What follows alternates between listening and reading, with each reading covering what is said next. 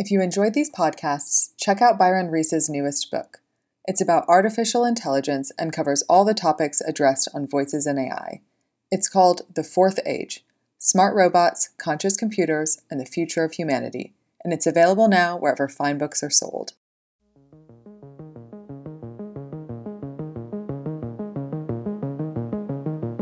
This is Voices in AI brought to you by GigaOM, and I'm Byron Reese. Today, my guest is Andrea Thomaz. She is many things. She is the co founder and CEO of Diligent Robotics. She is also uh, at the University of Texas at Austin, where she's an associate professor leading the robotics lab in the electrical and computer engineering department. So she holds a master's degree from MIT and a PhD from there as well. Welcome to the show. Thank you. So, um, the opening line on your LinkedIn says, I'm a human robotics interaction specialist and build social robot assistants. Just those 10 or so words we could talk about uh, our whole time.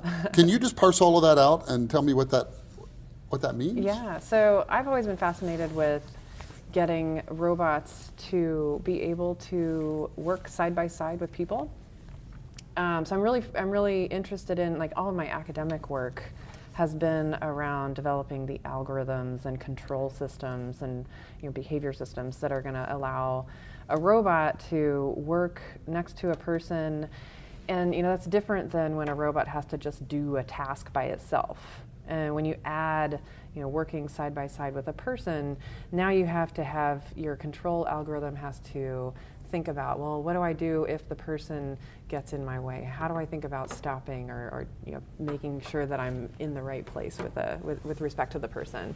And then all of your perception algorithms have to think about you know, dealing with people. Um, and you know, a lot of the things that we think about in terms of being social, intel- you know, the social part of the intelligence is I'm really interested in the nonverbal cues that people use every day, all day long to just get around the world together. And you know we don't get in each other's way. We don't we don't just you know run around in the halls bumping into each other.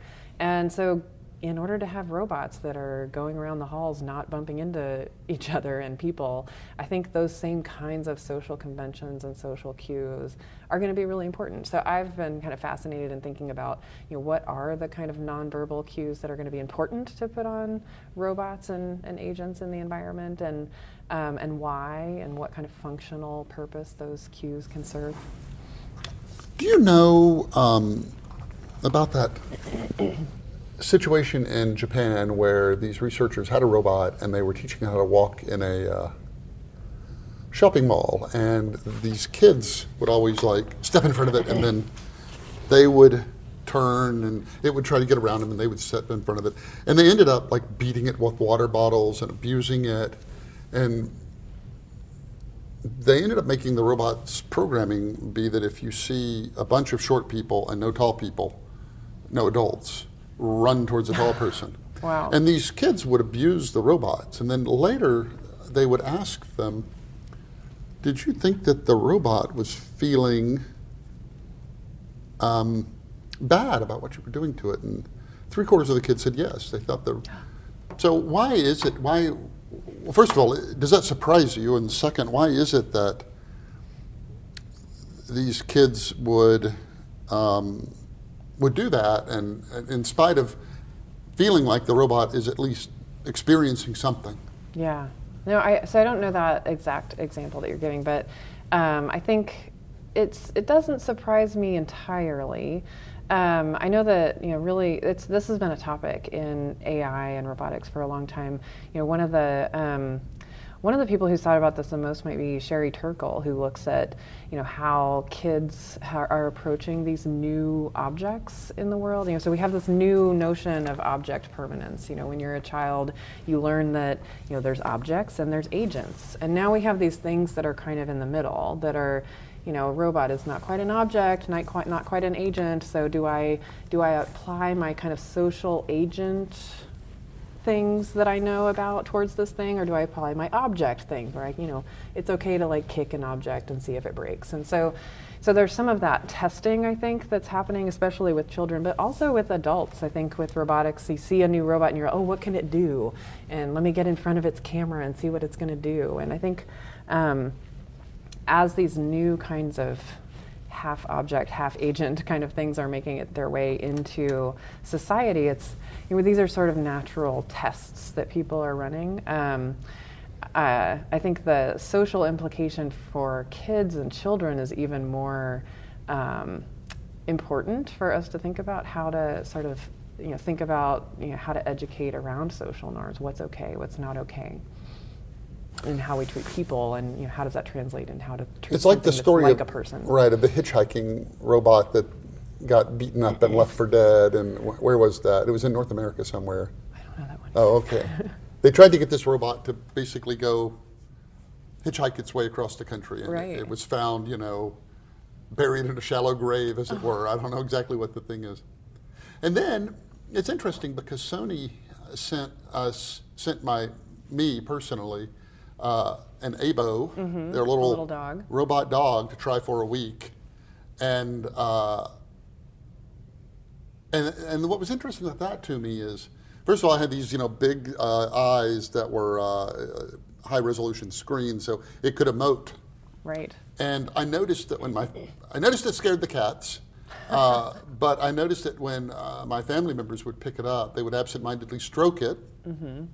And then um, I noticed that my wife and daughter complained that when you're trying to shape its behavior, you're supposed to whack it on the nose Oh yeah. and that bothered them. Mm-hmm. And you grimaced when I said that. What are your thoughts on that as a feedback loop, and why why did it bother them? Why would that be bad? Does that make you more likely to do that to a real dog? Do you think?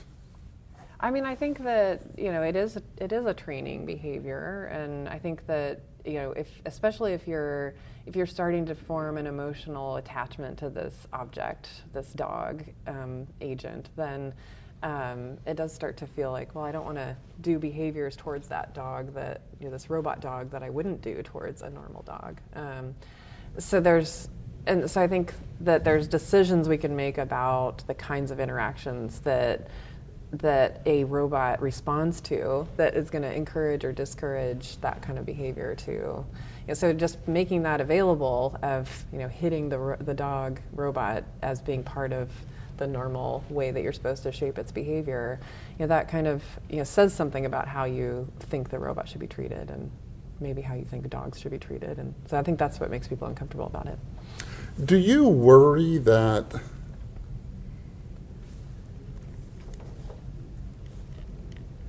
Do you worry that with these uh, devices, um, I won't say their names because if somebody's playing this at home when they're listening to it, it will activate them, but the well known ones by Amazon and Google and all that. Uh, I noticed that uh, when they're when they're talking, you know, you ask them a question, they're giving you all this stuff. You just interrupt them and tell them to be quiet. Does that, do you think, have the effect? Could it have the effect of making people rude to other people?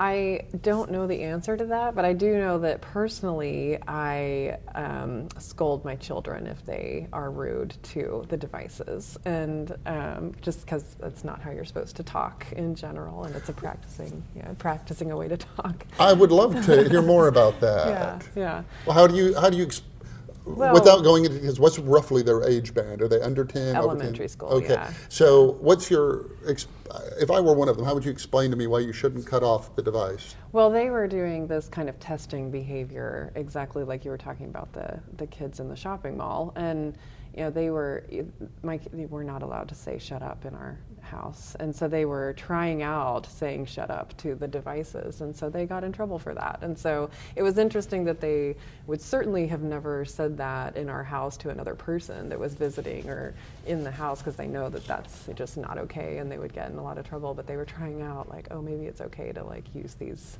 phrases with. So, were they testing the device or testing you? I think both. I think both. They were kind of testing the social boundaries and the social norms with these devices. But of course, many people would, uh, would view that not in that particular case, but just that concern is very provincial, as like a, a- a sign of, of our times, not that that our future um, selves are going to find that almost a comical notion that we would. I remember a Star Trek Next Generation episode where they have a new person in engineering, and she says thank you to the ro- uh, to the computer, and Geordi's like, "Did you just say thank you?" And she's like, "Yeah, I like to bring a little uh, whatever." And he's like, "All right, well, you're not." Yeah. A, um, and so, do you think we're so the the science is so nascent that all of this stuff's still up in the air? We don't know how it's going to shake out, or what do you think? I do think it's all still a little up in the air, but I mean, I do think the most important, to me, I think the most important part of this whole um, conversation that we're talking about is the extent to which people's behavior towards these agents or machines does translate to how they treat other people. And if that changes in some significant way from the way we used to treat each other before these devices and agents existed, then, then I think that's something that we need to address and think about how to deal with as a society. What if uh, somebody offered the notion that they shouldn't have names because, you know, C3PO and R2D2 would be very different if, um, if they were, you know, Frank and George. They would have a different feel to it. And yeah. you wonder that, you know, one of those two devices I mentioned has a, a human name and one of them doesn't. And I Right. wonder if the human name is, is, is like, we shouldn't do it. It's almost like that it has a name all of a sudden. And it has a voice. And should they have voices that are definitely not human voices, or should they try to mimic humans perfectly, like in that um, movie with Scarlett Johansson, Her, where she voices the AI, and of course it's Scarlett Johansson, and it's a person. And so, would you? Do you think it's odd to be concerned about should they have realistic voices and should they have names? Um, so I think this is more in a. Uh, so this is sort of the general question of how how human-like should something be on the surface versus uh, functionally. Um, and so for me, I'm I've always been really interested in how social cues and, and aspects of our social behavior towards each other is really getting towards some functional goal. Like we're trying not to run into each other in the hallway, or we're trying to, you know, decide who's going to reach for that cookie on the table. And so we're making cues at each other about how we're going to negotiate in the world. Um, and so, and, and voice has that as well. So there's something about you know the nonverbal aspects of voice, the speed at which you're speaking, the the tone that really communicates. It's it's an, it's extra features of that communication. You get more information across by using these extra features. And so you know all of that kind of social cues and nonverbal behavior you know serves as this communication band between people that are trying to get around in the world. Um, so I think for me, adding something from that realm of human social behavior to a robot or an agent always has to have that well here's why we're doing it because it's going to help the robot get around in the world better. So you know as an example in um, my work at, at diligent robotics we're putting robots into hospitals. And you know part of what we think about is how social should that robot be? I mean these robots are at, you know at work. You know they're supposed to be you know fetching and delivering and providing logistical assistance to frontline clinicians. And you know so one argument could be made that actually these things don't need to be social at all. Nobody needs to be sitting around chatting with the robot in the hallway.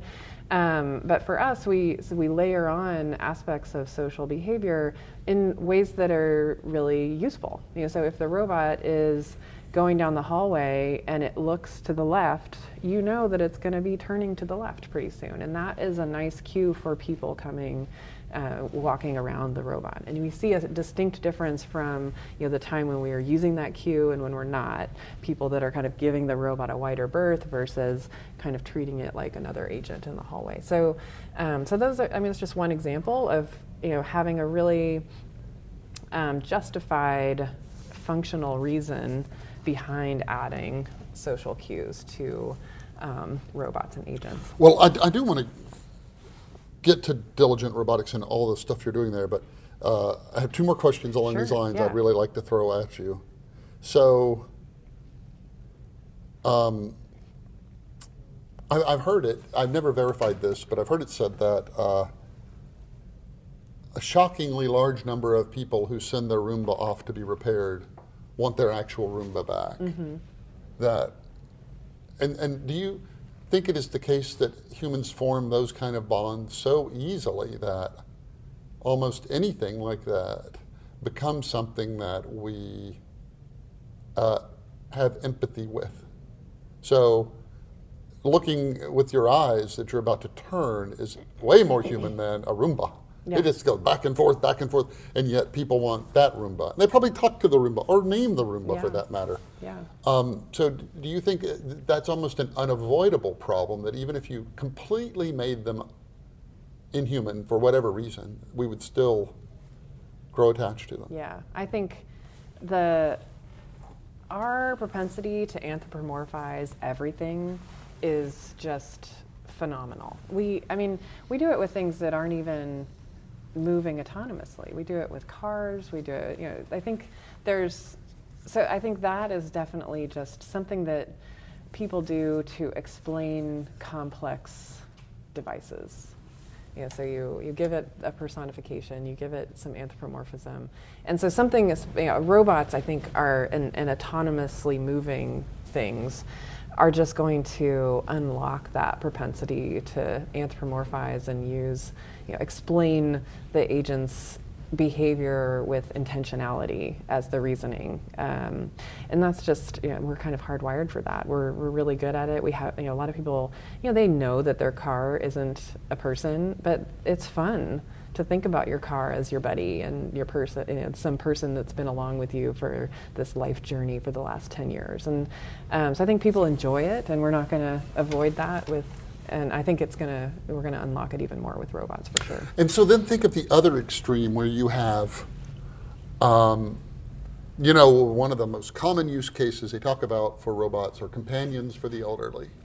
Nobody comes to see them in a nursing home, so they should have, uh, if they want one, a, a, a hu- very human, laughing at their joke, hugging them kind of person to sit and chat with all day. Do you think, A, that will, will happen, like in the realm of is that a real thing? Uh, and also, there's the use case of kindergarten teachers or places where you don't have enough. You know, if one human teacher to 30 kids or one robot teacher to one kid, what's, what's better? Right. Um, what are your thoughts on all of that? I mean, these are really hard questions. I, um, I think there are, you know, personally, I think that I'm more drawn to the use cases for robots where there's two sides to the coin. So there's something that the robot's doing that's functionally necessary. So it has a utilitarian task that it's doing in the in the world, but having a social presence and a social um, intelligence allows you to get that functional task done well in a human environment. So I think you know the cases where you're just building an, a robot for social per, for the social intelligence alone um, are less um, less compelling to me. Um, you know, so to use one of your elder care examples, um, like one example I think that has both sides of that coin is well, you hear about uh, if, if you have a, an elder elderly patient that is um, has dementia and maybe goes through episodes of getting confused, um, there is some evidence that there can, that if you catch that person before they get into an episode of confusion with some um, music or sound or something that would kind of bring them back to um, a state of remembering their, their normalcy, then you can kind of keep them from getting really confused and agitated. And so that's one place where I've heard people working on um, those robot companions having both a functional and a social role. And then my last question along these lines is a story um, which I'll set up, uh, but I'm sure you know about a man named Weizenbaum back in the 60s. He made a chatbot named Eliza, and it was very simple. And you know, Mm-hmm. it was uh, you could say, "I am feeling bad," and it would say, "Why are you feeling bad?" And I am feeling bad because of my mother. What did your mother do to make you feel bad? and Weizenbaum saw that people, knowing it was a chatbot, would pour their heart out to it, and this really bothered him. And he turned against AI, and and he said, when the computer says, "I understand," it's just a lie. There's no I, and nothing understands anything. So I guess my last kind of philosophical question to you is Are there areas, and so he concluded there are all these things AIs and robots shouldn't do, and they sure shouldn't stand in for human empathy in places like that. Right. So my question to you is Do you think there are things that robots shouldn't be built to do? Uh, warfare stuff aside, like from this kind of ethical standpoint. um, that that they shouldn't be built to do. I mean, so I think that um, I'm I'm really fo- I think that I don't like the idea of building robots that are going to replace any kind of human connection. Um, and so I think that for me, I think it would always be about augmenting that connection. So in the Eliza example, if people were getting something out of that chat with Eliza that they were never going to open up to another person about, then I could I could see an argument for you know maybe that's a good augmentation to you know all of the different ways that a person is is dealing with their feelings, um, and the other kind of philosophical you know bent to put on this is I really like to look at um, this as a spectrum, and there's a designer. Um, Don Norman, who talks about emotional machines and how, and a lot of has a lot. He has a lot to say about, um, you know, some of the things that we're discussing here, like what, um, you know, whether it's okay for things to pull on your heartstrings, and in how like objects can be designed to k- kind of evoke a feeling or yeah, or not, and um, and talks a lot about anthropomorphism and like why do we anthropomorphize things. But you know, one of the things that I think is nice about the way he frames it is that it, it's not black or white. Like you can have something that is emotionally evocative, like Eliza. Like there's nothing underneath. It's really just it's just a surface level social intelligence. It's completely pretending to be socially intelligent and nothing underneath, like Weizenbaum's saying. There's no I and there's no, no, no nothing underneath. Versus, um, you know, something that is that does have a little bit more underneath, uh, where you know, if you have the robot that's looking to the left because it's trying to communicate something to you, that does sort of start to have more of a reason for that social evocation. And so I think you have that spectrum and I have different feelings about where we should. Um, I have different feelings about whether it's a good idea to put these emotionally evocative things out in the world versus things that are really they have something beneath that social evocative. You're saying you have a nuanced view of it, or you're conflicted by it, like you, you go back and forth? Oh no, I think that I I feel less inclined for us to put a lot of socially evocative things into the world, and more inclined that if we are putting things into the world that are basically trying to respect human social norms and human social cues, but they're evoking some of these behaviors and, and things for the same reasons that people do, it becomes a communication device more than a you know charlatan kind of So that the, the, the robot will look to the left if it's going to turn left, but it won't say, so working hard or hardly working, ha ha ha, as it goes past the person. Exactly, exactly. So So you actually, uh, you know, I, get, I have these conversations. Uh, so I just like play a roboticist on TV, but you actually are one. And so what does uh, diligent robotics kind of do? Like paint us a picture of like what the lab looks like and what the problems that you're trying to solve Yeah. are and what are the problems and what's the state of the art? Where are we at? And Sure. Wow. So, um, yeah, Diligent Robotics is a company uh, based in Austin, Texas, for about 15 people, and we are building mobile robots that have a, a socially expressive presence to be um, a teammate in a hospital environment. They also have an arm with a robot uh, with a with an arm with a gripper. So um, essentially, this platform is is able to take on logistical tasks in a hospital, and we we're looking at ways to help hospitals uh, unburden some of their frontline staff that are you know, really overburdened with fetching and gathering of things that they need for patient care. Um, and so, you know, we are working with our first customers to really identify, you know, what are the things that nurses and clinicians are spending time on that they don't really need to be spending time on that we could in fact automate. So kind of redefining workflows like how what is the right way that specimens should be drawn from the patient and then taken all the way down to the lab and then the results come back? Like which parts of that could we hand over to a robot to you know, run things back and forth so that the nurses and clinicians are spending their time on patient care. So really the last um, 12 to 18 months has been a lot of that sort of product development and understanding you know, where, you know, what are the workflows and tasks that are going to drive the most value for hospitals. Um, and now we're getting out to market with our first customers and implementing some of those. So it's very exciting. I, you know, I secretly think, well, I guess it's no secret anymore, is that, that building a human-like body is harder than building a human-like mind.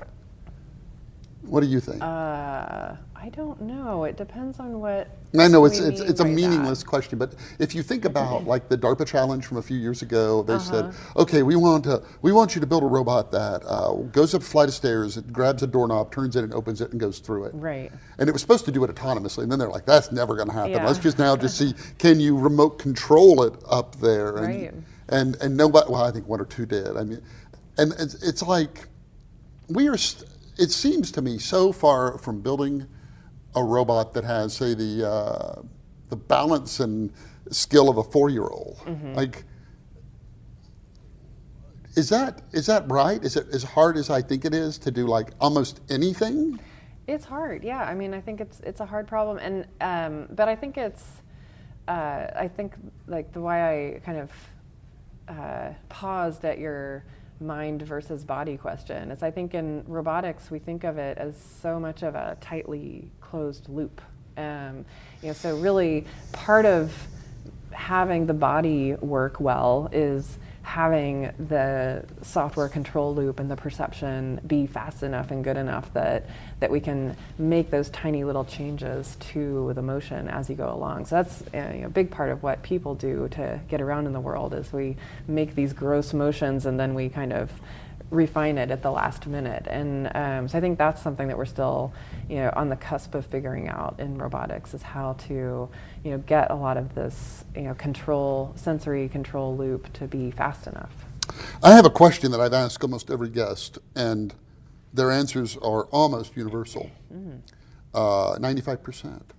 And the interesting thing about it is my answer is the other one. So oh. I'm the oh. contrarian.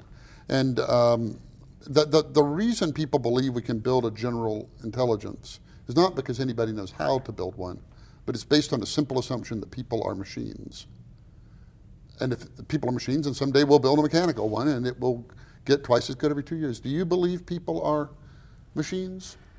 Uh, I do believe that people are a very interesting, complex machine. Uh-huh. So there's nothing that happens in a human that can't be explained with physics and chemistry and all of that.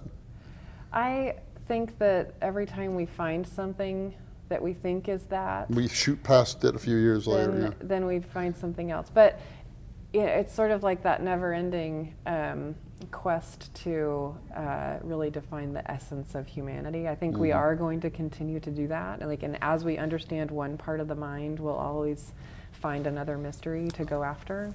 I'm sure everybody asks you about Rosie the robot. Mm-hmm. And the interesting thing is, that show was made in 62 and it was set in 2062. So we live closer to the time the Jetsons was set in than when the Jetsons was made yeah. by a few years now. And so I'm not going to say when will we get Rosie. I'm going to say well, with AI there was a, there was a notion that uh, in 1956 these guys got together at Dartmouth and they say if we work really hard we can solve this in a summer. And of course we haven't But but the reason they made that mistake was a simple assumption, and that is they thought intelligence must be like Logic. Newton's. Yeah, that it was a, a few simple rules like mm-hmm. Newton's laws or Maxwell's laws, and if we can just nail those, we know intelligence. Why do you think we have so underestimated how hard robots are? Because it always seems to be like any minute you're going to get something that, and now you're still at a point where you're pleasantly surprised when the stuff works. It's like, wow, that thing really did vacuum my floor. Uh, so why is it so hard? Right. Uh, I mean, I think it, so. Some of it is kind of back to the early days of AI when people thought that computer vision was going to be solved in a summer, Yeah. and um, and so there's continually not realizing how hard the problem is because it doesn't sound that hard, right? Like when you can have when you can have a robot that works really well in a factory and I give it the same thing to do every day, it's like really complex and and you have these like beautiful i mean it's it's like art when you see like a hundred robots building cars. That's amazing. And then you look at that and you're like, well, why can't we just put that everywhere? Like why is that?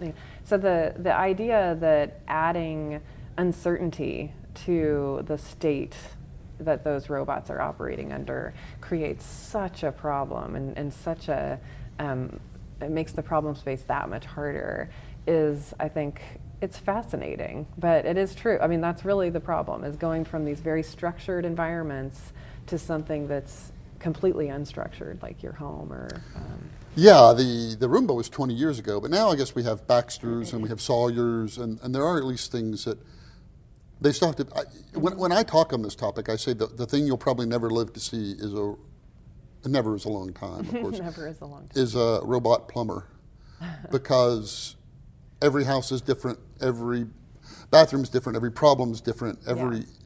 And, and you almost can't even construct a use case. Like, that's a job that is probably always going to be cheaper to have a person do. Like, to build a robot that can, it's like, well, at some point, just hire a plumber.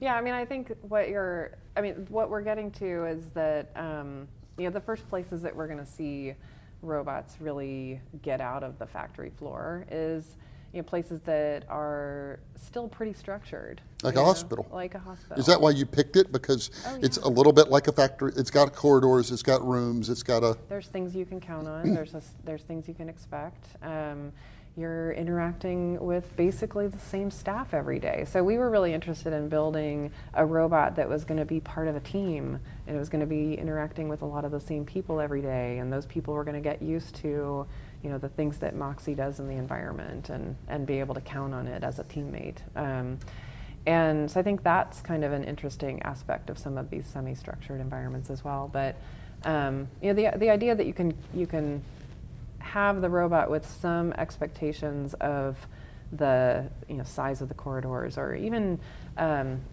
there's a lot of spaces in you know, in human environments that I think would classify as this as well. We're starting to see robots in grocery stores for the same reason, I think, because a lot of you go to a grocery store, they're all a little bit different, but there are things that you can expect about them, and you can build a robot's behavior around that. Yeah, I think uh, Target has one with binocular vision that goes up and down the aisles and can take inventory. Yeah. DHL has EffiBOT, which goes alongside a person because a DHL facility. Ingram has a swarming robot thing with like 100 robots. Yeah. Anyway, well, I would like to close uh, with two final questions. I love this line. You know, you you put this on your LinkedIn thing. My ultimate vision is to create to help create a world where robots positively assist humans as teammates, so humans can have more time for the stuff in their lives they want to do and are best at. So, how did, and that's a lot of you know what we've been talking about. How did that come about? Like, what was your own kind of hero's journey to get to that vision? Uh, I mean, really, I started off just fascinated with robots that could work with people. Um, but, and really, that's kind of, it's more about how my, my journey from an academia to kind of commercialization, looking for places where these robots were really going to provide value to society. And, um, and I think that what I just really started being fascinated by, you know, places that there are you know, people whose jobs are one thing, but they you know get asked to do a lot of other things as part of their job that maybe don't don't count as much. And hospitals and healthcare workers were just a really great example of this. You know, you have really passionate nurses, and they're spending you know, way too much of their day on things that they didn't go to nursing school for. Um, and so I think that really counts. I think a lot of us could categorize some of our day. Like I, I would love to spend more of my day on the things that I love doing and less of the chores and things that I'd love to hand over to an agent or some other autonomy. Um, so I, I just think that's a brilliant uh, future if we can if we can create it. And then final question: uh, You're clearly a fascinating person. How do people keep up with you? Where do you uh, do you write anything? Do you are you active on social media? Like, what's the Oh, you can follow me on Twitter and LinkedIn. That's okay. where I tend to post. You are. Yeah. I'm at Andrea T on Twitter.